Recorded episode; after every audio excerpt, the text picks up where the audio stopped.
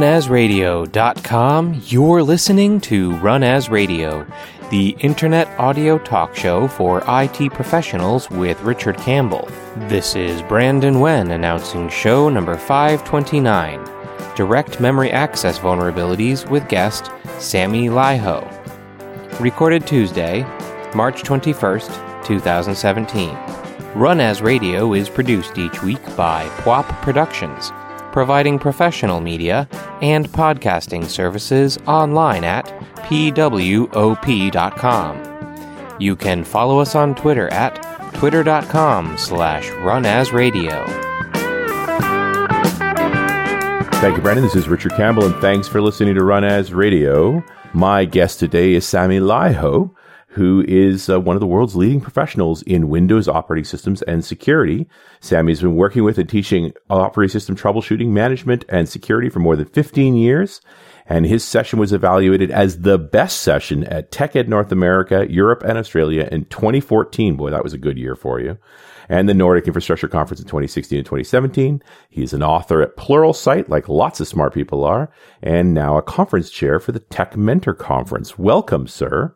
Thank you very much. I'm super happy to be here. I'm embarrassed that uh, you know here in my tenth year of Run As Radio, first time you've been on the show. I I apologize. You should be around more often. I've been a fan for a long time. Yeah, well, no worries. I'm a newbie anyway on the international tracks because I've been doing this inside of Finland for years and years. But I actually only did my first tech ed, and actually I think I met you for the first time in tech ed just a few years ago. Mm-hmm. So no worries. Back when I was doing tech ed, I did Speaker Idol. Right? Yeah, exactly. Do the silly game show that would get new speakers. Before we dive into this, because I really want to talk about this cool stuff you do here, I've been running a survey at the 10 year mark for the podcast to get ideas what what folks are liking and not liking, and to encourage folks to fill in the survey.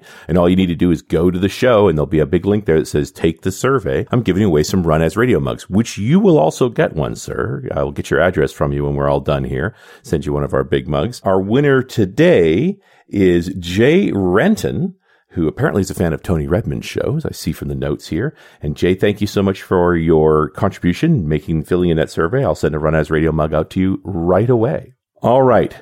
Sami, I've seen your videos. You scare me.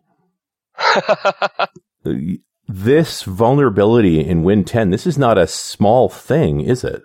Well, no, not really. There's actually been a few just lately. So mm. uh, the, I was I was really wondering about this because I'm looking at my own blog site and the statistics of how many people read my blogs, and I usually get around 2,500 to 3,000 reads for a blog post in a, like a year or something like that. Then then I wrote about uh, like a I would call it really geeky and really technical article about the DMA attack. And that got like maybe 3,000 people reading it. And then I was almost like, come on, this has to be like a really old thing since like Windows Vista.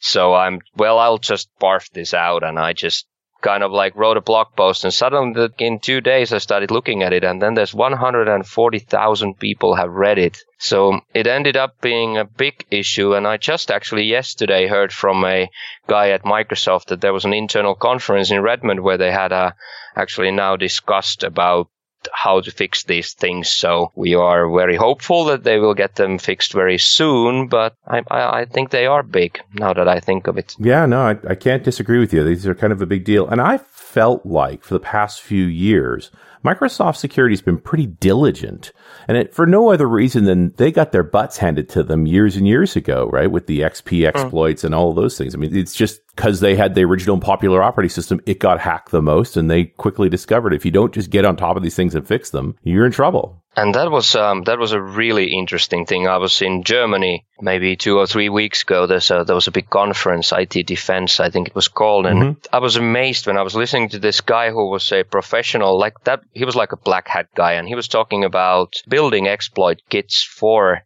Windows. And as many of my followers are very worried about the fact that suddenly Microsoft is not letting Windows 10 professional or especially Windows 10 home users to disable automatic updates and they're forcefully updating and stuff like this. And people right. are quite annoyed about it. But I met this guy and he's a professional exploit kit author.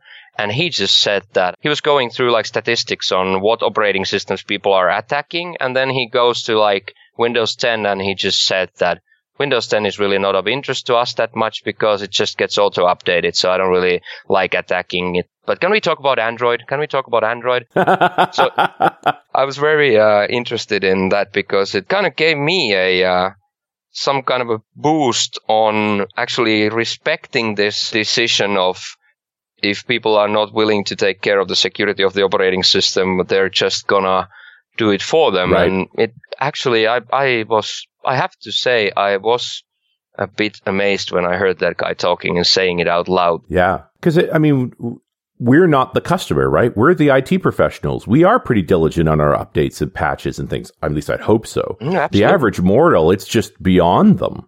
So of course they're the ones you want to exploit. I, I mean, I, I wasn't thrilled about auto update and I definitely control mine. But again, I'm not the average person. Is auto update on my parents' machines? You're darn right it is. Absolutely. I, you know, I only have so many cycles to be IT for the whole family. Let's just keep that going. So that's a that's a really interesting insight. And that being said, these direct memory access hacks mean that Win 10 is far from bulletproof too. Oh yeah, absolutely. It was a really I, I, I tell you, it was a really big project. It took me like um, half a year mm-hmm. to get this whole thing sorted out. And at the end is, of course, I'm happy I did it. And I'm, I've had so much good feedback from people from all over the world saying that finally we had someone who actually wrote proper instructions on how to block this DMA attack. But Right. the DMA attack itself, it started to be a problem back in Vista in 2006. That's when people started talking about it because Wow. that's when BitLocker arrived. It, it's been a long time there. And I'd say I'm half ashamed that also my customers have been in this belief that they are protected. And now suddenly after all this investigation, it ends up being the fact that I have to tell them that you actually also, even though protected by the enterprise guidance from Microsoft, have been vulnerable for the past 10 years, although I've tried my best to block it, but this is just the reality. So it's, it's also very worrying for me. And I feel, I, in a way, um, I know nowadays better to think that anyone would know everything about Windows Sure. but I still feel a little bit bad about knowing now that for the past 10 years we've been half lucky that no one actually penetrated those systems that I've been trying to protect. All right. Walk us through it. What's the vulnerability and how can we be exploited? Well, so the main thing is not about Windows. The main thing is about direct memory access. When we have any kind of network transfers, can use it nowadays as well for Mhm. remote DMA. But if we have any kind of bus on a PC system, they need a possibility of talking straight from the memory to that bus. So for example, Thunderbolt can transfer like crazy amounts of stuff. Right. Like someone, someone wisely said Thunderbolt is the fastest bus ever to steal your memory. and you understand why. I mean, this was a goal to make really fast external connections. Yeah, absolutely. And that, that's the positive point about this. That's what they were trying it to achieve. Now, the problem is that that direct memory access does mean that you have exactly what the name implies. It- Mhm. You got direct access to your memory. So it's nothing to do with Windows. And for a decade, Windows was less vulnerable to DMA than Mac or Linux because Mac and Linux both were able to boot from a DMA enabled device like a Thunderbolt disk. But Windows acquired a device driver to be able to use DMA, and that device driver was only available after the operating system had already started. So, Right. so actually, it's it wasn't a Microsoft issue; it's an issue concerning everyone. Now, the problem with the DMA is that when the BitLocker is running on a system and BitLocker loads a key, and that key is stored in the RAM. And now when it's stored in RAM, we can use direct memory access, the DMA enabled bus, attach a device to it and just read that BitLocker key from the memory. So uh, this would be typically a USB key you would plug in. No, that would not be a USB key that we would Mhm. plug in because USB is actually the one that doesn't support DMA. So USB is the safest one when it comes to these devices. Now USB-C, which Right. everyone's now talking about because you're going to buy your new laptops and you got a USB-C Yep. connector on it. And that's what gets people very, very mixed up because there's so many different things. You got this USB-C port which is the port you can put either way, reverse it however you want. Yep. So it's the cool new interface for the USB. Now that can run USB. Some phones have that same new connector yep. type USB C, but they only have USB 2 as the protocol that they're actually using right. in it. Some have USB 3. Someone have the new fast ones, which is the USB 3.1. Right. And now some of those interfaces you have also support Thunderbolt 3. And Thunderbolt 3 is the only one of these that actually supports DMA out of the box. So, and and for the most part, Thunderbolt is confined to, to Apple products, right? We haven't seen a lot of PC based products with Thunderbolt 3. Exactly. And for the past 10 years, we would just do a group policy setting for our enterprise PCs and we would just disable Thunderbolt and Firewire. Right. If we had, if we had someone who needed those, like typical case would be a video camera with a Firewire yep. connector, for example. And mm-hmm. if you had one guy who needed that, then we would do an exception on that machine. Right. But otherwise, it was just blocked from everyone and no one cared. But even I kind of realized that I bought a computer for my wife and also bought a computer for one of my customers. And I got the other one was an Acer laptop and the other one was uh, HP Spectre. Mm-hmm. And I was kind of like amazed when I just realized that they don't have anything else but Thunderbolt. Oh so you, you, actually charge them through that that's the way you connect the docking stations. Right. So now it's a bigger problem than it used to be. Sure. And so, and just disabling the port's just not an option. You need that port. Yeah. And uh, it's like when you get a port replicator or a um, docking station, it starts to be very difficult to tell someone that you just can't use it. So. Right. Right. And, and the only option is to disable the port. You can't turn off the DMA option. Well, now what happened was that this was what everyone was looking for was right. the ability to somehow just disable DMA. So Intel has the possibility of disabling DMA from those devices, but the problem is it, it, it I honestly tried every string I had to pull to try to get that information from Intel, but Intel and Microsoft both quite straight out told me that this is confidential information and they're not going to tell what are the exact uh, models or what are the exact specifications on that Thunderbolt that right. would actually be protected by default. So it's hard to know. Some of them could technically be done like this. Then this trouble started going on was when I did a I did a session called building a bulletproof BitLocker for TechEd, I think New Orleans or Houston, either one. I did a session and I did the mistake that I promised to everyone who's listening I will never do again. But hmm. my problem was that I got the information from the product group right. building Windows 8.1 and they told that now with Windows 8.1 you have an option that you can just disable those DMA enabled devices when no one's logged on to the computer right. or the computer is locked. So I trusted that.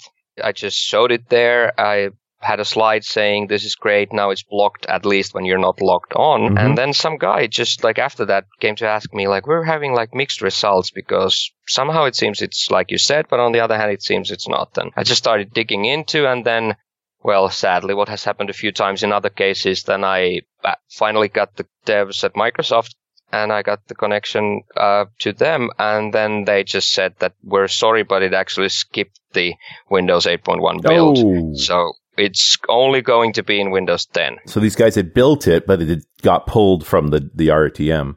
Yeah. yeah. So, so, so then that, that's kind of like the first step now with Ignite last year in Atlanta. Mm-hmm. I thought like I've learned my lesson and I built a crazy lab with all the possible stuff to test this out with different kinds of machines. I still couldn't get it working. And this was really mixed because now Microsoft said that now in Windows 10 that setting is there for sure. Right. So you don't have to worry about this. But now I was wiser this time. So I did test everything, couldn't mm-hmm. get it working. Then about a few months before Ignite was gonna be on, I had the last contacts with the security guys at Microsoft and I told them that I'm sorry, but I'll have to do this on a session and it still looks like it's working. And it didn't work out, meaning that no, they just couldn't get it sorted out at their end and what ended up happening was I was at Ignite and then I just showed it on the session. So there was 3,500 people in the room and I showed it on stage like this is the brand new Windows 10 build. I'm really sorry, but here's another machine tied to it with a Firewire cable and I can just read the BitLocker key here with this uh, third party tool. So wow. So you you walk up with a laptop with a with a FireWire or Thunderbolt port on it, plug into the machine, and you can peek into the memory. Yeah, so I use I use a third party tool that knows how to go through that memory and search for the actual key. It's basically an external PC that is booted with a USB key that has a small Linux kernel on it, Mhm. and then that's plugged into the FireWire port of the device that we're going to steal the memory from. Luckily, a FireWire, because FireWire is not that common, as you Right, said. But yeah. then you plug it in, and then your Windows sees it as, in this case, I believe it's actually, it actually uses a hardware ID of an iPod. So it's actually kind of like it fooling to be a MP3 player kind of thingy, right. and then then it just like vacuums that memory out of the machine. So it first captures the memory as a memory image, and then you feed that image to an actual third-party application, and that third-party application goes through that image and finds that actual key. Amazing. Sami, give me one second here to pay the bills because this episode of Run As Radio is brought to you by PolicyPak. Kill local admin rights on your Windows machines. Use PolicyPak to increase security and enable standard users to bypass UAC prompts when needed. Block malware, crypto locker, and similar software and even unknown threats. Give standard users access to control panel applets or let them install their own applications. PolicyPak increases security by working alongside your group policy and SCCM or even non-domain joined machines with PolicyPak Cloud. Get serious about removing admin rights today. Check out PolicyPak on-prem and PolicyPak Cloud at policypak.com. All right. So we get this level of vulnerability. How is Win 10 dealing with this? Just blocking DMA? Yeah, so now what they're doing is, first of all, on my blog, I got the instructions on how to block these with group policy. Mm-hmm. If you can't block them, then after, I think actually on the session, I kind of like encouraged the people listening to the session. I, I think I kind of said that you should just line up for the security booth at, at the expo, which wasn't a good idea because there honestly was like a 200 meter line of Oh, people. man. So the Microsoft security guys were maybe not that happy at that point. But anyway, so now we had enough leverage on getting like the message through. And what ended up happening was then after fighting for about a few months more, then they finally uh, admitted first that the feature is in Windows 10, but now the only thing that was miscommunicated was that Microsoft said that it's on by default and Right. it wasn't. So now that's sorted out. Uh, also, after this ordeal I had, I um was able to convince them that people are still using a technique called group policy, and not everyone in the world is currently running MDM and Intune because no. no, I, I, I, I, I'm, I know this is a surprise, but I, I, I, I've seen statistics. It still Oh, seems to be that some people are not on MDM. yeah. Shocking, isn't it? So anyway, I got, I got them because the problem was that now they admitted that it's not on. But then we, then when you ask them how to turn it on, how can you make Windows 10 secure Mhm. against these DMA attacks? The only way to turn it on was with Intune. So you have to buy a subscription to Intune to be able to turn the DMA protection on. Yeah. Uh, it's not acceptable. they gave up and gave us the group policy setting, which is now follow one of my twi- Twitter followers just posted a tweet saying that in the newest insider builds, it's now actually available as a group policy. Nice. Now it should be just sorted out. So what you can do with Windows 10 is you can use the group policy setting, turn it on, which means that your computer will be protected as long as it's locked or no one's logged on in the first place. So when you're on the logon screen, then no DMA is enabled. And after that, um, my suggestion is if you buy computers that only have Thunderbolt, make sure that when you plug in a Thunderbolt device, your OEM who built that driver should ask for a admin approval of a new Thunderbolt device. If Hmm. it does, then you're safe because no one can use it without admin rights. But you just have to, uh, currently you have to take a little bit of responsibility by buying a laptop, testing it first, that if you plug in something to the Thunderbolt, that it should ask for this verification. Right. If it asks, then we're just good. Then you're good. So that when somebody does introduce a new Thunderbolt device, at least administration is aware. Exactly. Right. And they, they need to come at you and talk about this. So this really came in Windows 10 1507. This feature was added into even the first Windows 10 build. Right, but only available through MDM. Yeah, that that that was actually there, 1507. And now with future creators update, that Mhm. will officially have the group policy setting for Right. it. And then on my blog, you can also find the corrected instructions on how to block these old fashioned firewire and stuff like that, which are still vulnerable in a way because they're not part of this DMA protection thing of Windows 10. Right. So you have to do like a combo. You have to put in the DMA protection for Windows 10, and then you have to also put in the old instructions that will block the older devices that are still vulnerable. But there was also a mistake because Microsoft only listed two hardware IDs, although there should have been four. oh, so they missed a couple of flavors of, uh, of FireWire. Yeah. Yeah. So now, now those are all on my blog as well. Mhm. They will hopefully be fixed in their own documentation soon as well. Now, I mean, FireWire is fading away, it seems now. So Yeah, absolutely. I hope. But I'm amazed that Thunderbolt, being the really a leading edge protocol, is still this vulnerable. Yeah, it is. The, that's a very common thing. It's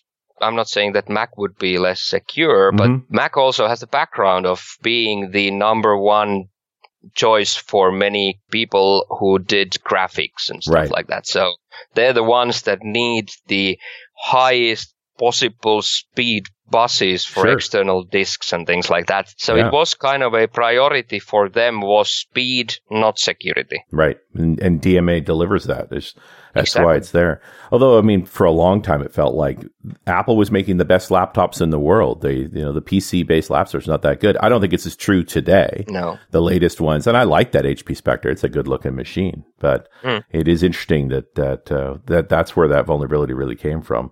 I just wonder how we're going to get, you know, how do we make DMA safe? Is there a long term solution here? Because we want the speed, we just don't want your reading memory you're not supposed to read. Well, actually, this is something we have to give some credit to Apple for because if you think about just, if you think more commonly about hard disk encryption, so Mhm. hard disk encryption in our Windows world, that would mean BitLocker. But Apple has its own hard disk encryption as well.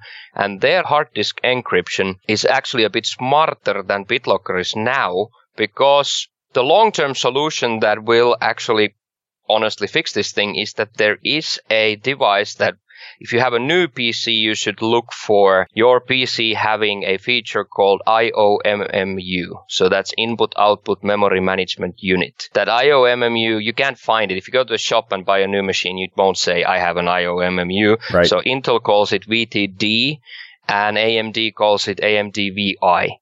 So depends a bit on what the processor architecture is. But this input output memory management unit is actually a motherboard unit on your PC or Mac that can tell rules of what IO devices can access what kind of memory. Interesting. So now the only thing we have to do is we have to have an IOMMU and then we have a DMA enabled bus attached and the IOMMU will be able to say that you are a DMA enabled external device. You're not allowed to access this more secure area of the memory. But now the problem comparing Microsoft to Apple currently is that Macs have already moved that encryption key in the memory to that safe area the protected area, right?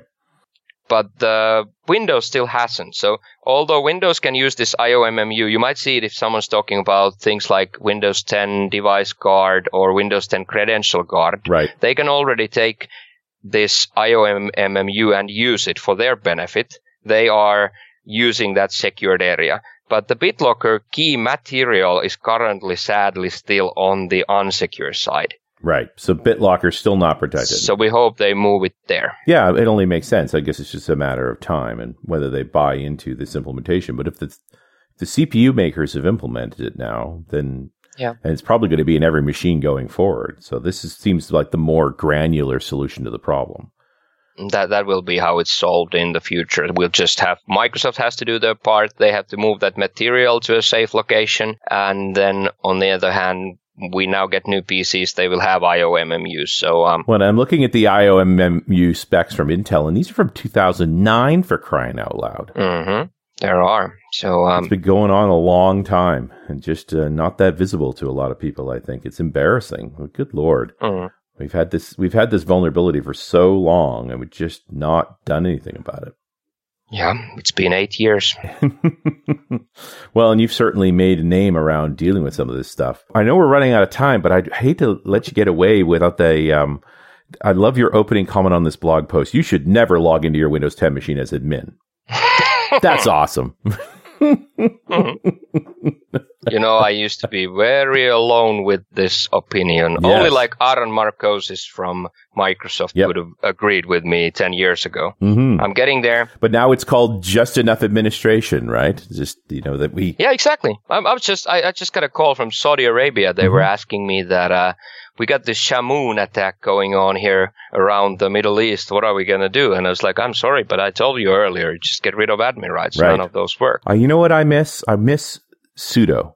Like Linux, oh, yeah. Linux did admin right. You never are an hmm. administrator account. You elevate exactly. for a set of commands and then you de-elevate. Exactly. I, I don't know how we get there in Windows because I sure want to be there. You have to see there's there's two sessions you have to see. You got to see the uh, there's an Ignite session called Zero Admin Zero Problems. Right. That's mine. And on that, I'll show you both why it's so freaking bad being an admin and also it will show you how you can deal with it.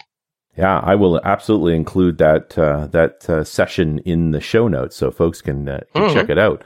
And then where are we going to see you next, Sami? This is my traveling problem, of course, because I'm at least trying to be stationed in Europe, which right. means that I just got invited to uh, some tech extravaganza or something happening in New York, mm-hmm. but it's on a Friday and I'm teaching in Norway from Monday to Thursday, which means on Thursday night I have to fly to New York, do a session on Friday and fly back to Finland on Friday evening. So that's like the silliest thing ever to do a one night gig in New York. That's crazy. It's 180 days about to Ignite. Yep. I'm going to be there. Something like that. I'll do Tech Mentor in August in Redmond, and then I'll do another Tech Mentor in sunny Orlando in the beginning of uh, December, I think. So those are like my US things I have on my list at least currently. Great. And and in Europe, where do we see you? In Europe, there's a few local. Um, I actually just finished NIC conference.